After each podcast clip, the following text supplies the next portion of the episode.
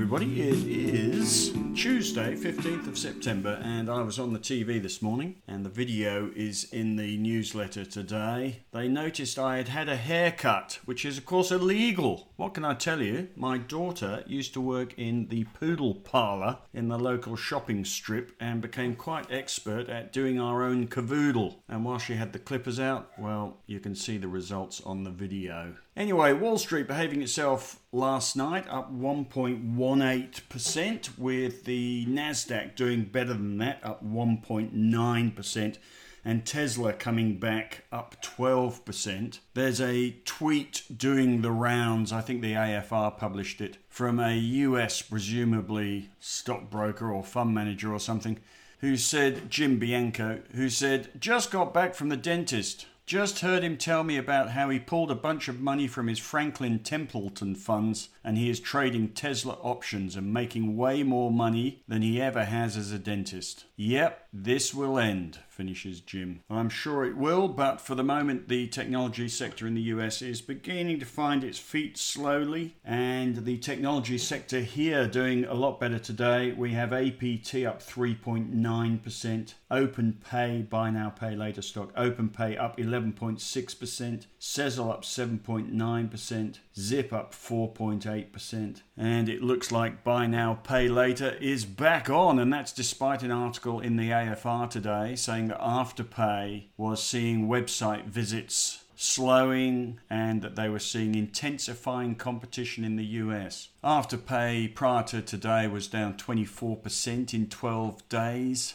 And a lot of people are obviously going to be looking for the bounce. The people who can't help themselves but trade the volatile tech stocks will be looking for a bounce in the buy now, pay later sector after the recent sell off. I can't get sucked in at this point in time. I am thinking, I haven't mentioned the ETF portfolio in the strategy piece today, but I have mentioned trying to time the bottom of these tech stocks in the US by buying a FANG ETF or even buying an S&P 500 ETF. Haven't done that yet, but you can see a lot of people trying to buy for the bounce, which is more a trading thing than anything else. And it ignores the possibility that buy now pay later is a busted flush. It's become commonplace. It's also a highly competitive space now and is soon doubtless going to grow from growth industry, go from growth industry to a, a busted flush as it becomes commonplace and the growth goes out of it, it becomes highly competitive and it becomes a commodity offering. Of course, the other option for something like Afterpay or a company like Afterpay is one of the bigger majors, global majors, decide to buy their market presence but you've got to ask if you were a corporate raider, would you be happily paying 939 times earnings plus a 20 to 30% premium, presumably, to the current share price in order to take out Afterpay at the top of the buy now, pay later sentiment cycle? It's the sort of acquisition that could leave whoever bought them licking their wounds in a couple of years' time, going, oh my goodness, we got caught in that frenzy, didn't we? Anyway,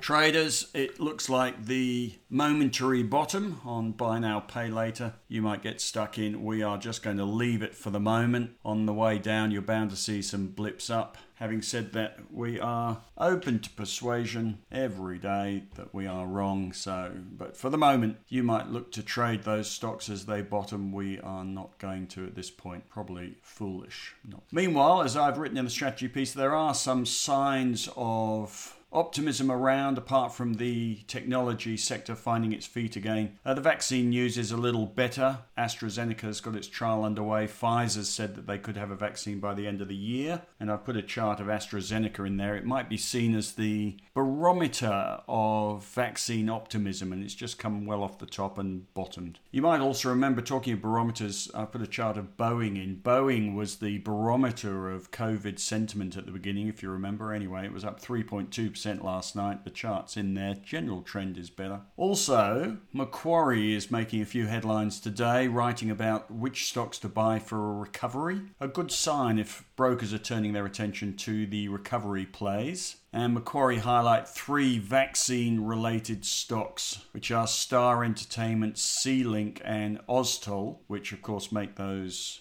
fast boats for the US Navy, and they include in their list a top 10 stock picks for the next 12 months. That list includes Worley's, Appen, BlueScope Steel, Woolworths, Fortescue, Ramsay Healthcare, and those other three stocks, and Sealink as well. And notably, Baillieu's have got a top 10 stock picks out as well. In the small cap space, they also mentioned Sealink. And a couple of other little optimistic developments or trends. The VIX volatility index is coming off the top again. The equity put call ratio, the AFR points out today, in the US, which picked up rapidly as the tech sector sold off the put call ratio has dropped again and there's also lots of M&A happening in the US don't know whether you've seen that but M&A tends to happen the big deals tend to happen as a matter of timing at weak moments in the economy or the market. You don't buy companies you don't make your strategic moves at the top of the market, you make them at the bottom. Anyway, lots of M&A happening in the US, which is remotely positive for the market. We've made a couple of additions which are more a trade than any sort of fundamental call. A couple of additions to the portfolio today, which is buying a couple of gold stocks. There are buy signals all over the place on gold. The sector's down 15 to 20% from the top. So we've added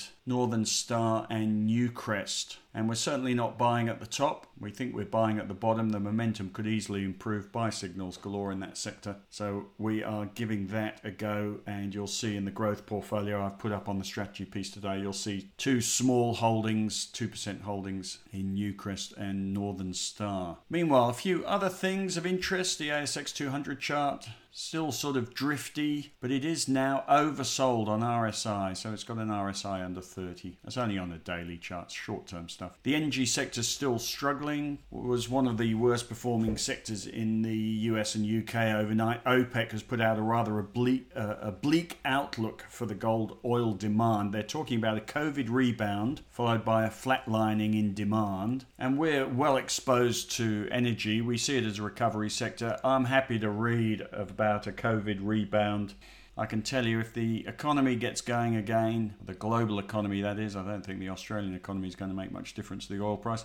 But if the global economy gets going again, the oil price is going to see a bounce. Everybody be piling in. I did notice yesterday some optimism in the oil sector or energy sector and some quite significant moves in some of the stocks we hold, like Santos and Origin. So happy to watch that come back from here. We've made our bed. We're not going to be selling them down here. Looking for a turn in the energy sector at some point. Other little things Victoria, 42 cases, no deaths. Remotely encouraging, I suppose. I do wish we were dealing with a committee rather than a couple of individuals setting our Victorian restrictions. As I wrote in the weekend email, the Padley family has lost faith in the management, which is not a political comment. It is simply the idea that there is extraordinary power in the hands of individuals, and it would be easier on the brain if there was a body of individuals making these decisions. But there you go, enough of my infuriation. Now, did you know temporary early access to super is expected to add $42 billion to household spending or household balance sheets or household pockets before the end of this year? There have been 2.6 million Australians that have accessed super, of those, 560,000 have completely cleaned out their super funds, and 460,000 of those are under 35. And if you imagine those people have a 30 year run up, if they took $20,000 out of super, that just cost them $180,000 in retirement if you use 30 years and average returns. Anyway, clearly some people don't value super, and it goes against everything that people like Scott Pape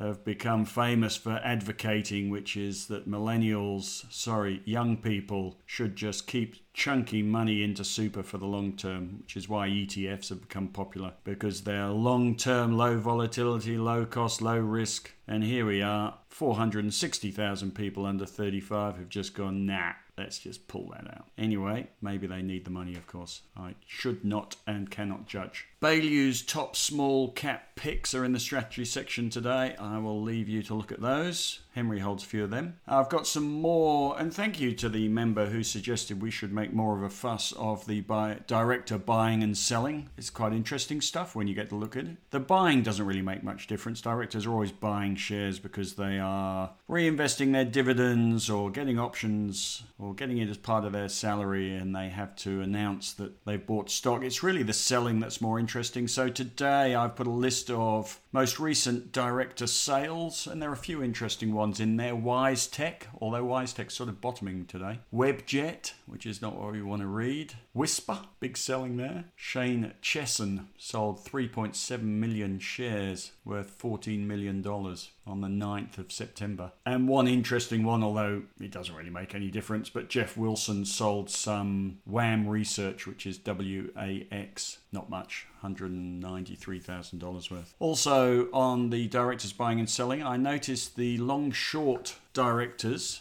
which presumably are their fund managers, buying their own listed investment company in quite big size, though they have regularly bought. I imagine they're getting, I don't think they get dividends from L1, but I imagine they're getting a regular income from somewhere, probably their management fees or something, and they just keep chunking it into the market. Anyway, they're buying their own shares, and the long short fund had a fabulous few years prior to listing. They decided to list, I think they looked for something like $500 million and got something like 1.3 billion. It was one of the most successful IPOs ever, and then they just destroyed everybody with the share price in this fund starting, the LIC starting at $2 back in 2018. And by the beginning of 2019, it was down to $1.30. So they destroyed 35% of everybody's money in the first six, eight months, which uh, you may understandably get upset about it, that if you were one of their investors. But I dare say those fund managers took a massive personal toll, despite the financial toll they inflicted on other people, a massive personal toll. But here they are buying their own LIC. If you talk about waves of sentiment, I dare say most people have written off the long short fund, the L1 long short fund, after they lost money. But directors certainly seem to have faith at the moment. Otherwise, there is also some Kogan director selling. I just point out there with the chart that that selling that the founder and CEO did back in August was perfectly timed. Right, some technical observations. There were two overbought stocks in the ASX 200 on our scan this morning. Two overbought, 24 oversold. In other words, there's more opportunity around than there is overpricing. There were buy signals on 12 stocks. I've listed those in the strategy piece today, and there was one sell signal. I've got a chart of Macquarie whose share price is looking a little bit sick, or whose chart is looking a little bit sick after the downgrade yesterday. We've checked all the research this morning. It's okay. Average broker target price 7% above the current share price. We've got an add neutral, neutral, overweight, and accumulate. If Macquarie comes off, it'll quickly find support, so we're not selling it. We'd be buying it if it fell too much further. Uh, BHP, there's a little buy signal, daily chart, short term stuff. Same with some of the healthcare sector. Healthcare's doing okay today. CSL sort of up today against the market that's doing nothing. And there's a buy signal there on Cochlear as well. And with that director selling, there's a WiseTech director sold recently. There's a sell signal on WiseTech as well. And that's about that today. Lots of little things today rather than big strategy calls. We have basically made our bed in recovery stocks and are lying in it. We've underperformed, not too badly, but we have underperformed since we got back into the market by a couple of percent, which is not good. But I'm encouraged that when the market does go up, we tend to outperform as we did yesterday. And when the market does go up, I'm pretty sure it's going to be on the recovery theme. We have tried to get away from short term focus to a longer term focus, and I'm pretty sure that we will be looking back in a year's time going, why, oh, why weren't we buying these stocks? The stocks that have been hard hit by COVID. We are going to come out the other side of this. We are going to come out fairly soon. It's just a little bit hard, especially in Victoria or Australia, to see that. I do think the online retail boom that we've seen in the likes of Nick Scali, Kogan, Buy Now Pay Later, that that is going to hit a bit of a brick wall as JobKeeper, JobSeeker, access to super, and as people start travelling around spending their money in other places again. So we need to probably time the selling in Harvey Norman, although, as I said last week, we had a look at it and it still looks cheap despite despite the share price rise, we're going to hold on to it. But I prefer to be trying our hand at the recovery stocks than buying into the online retail boom at the moment. I think that that rally has happened. Anyway, there we go. Uh, we will pick this up again tomorrow as I leave you. Market up five. Dow futures are up 46. It's all a bit relaxed today. Finally, we have started doing webinars. We've got one in two days' time. Chris is doing a technical look at the top 20. That has sold out, which is to say, it hasn't sold out. We are not charging members for it. But we have filled the 500 seats that we're limited to by GoToWebinar. Maybe we should buy some more next time. Henry's webinar, which is a week later, which is on macro factors in the market. That still has some seats available. See if you can find that in the email and click on it and register. I'm sure that's going to fill up as well.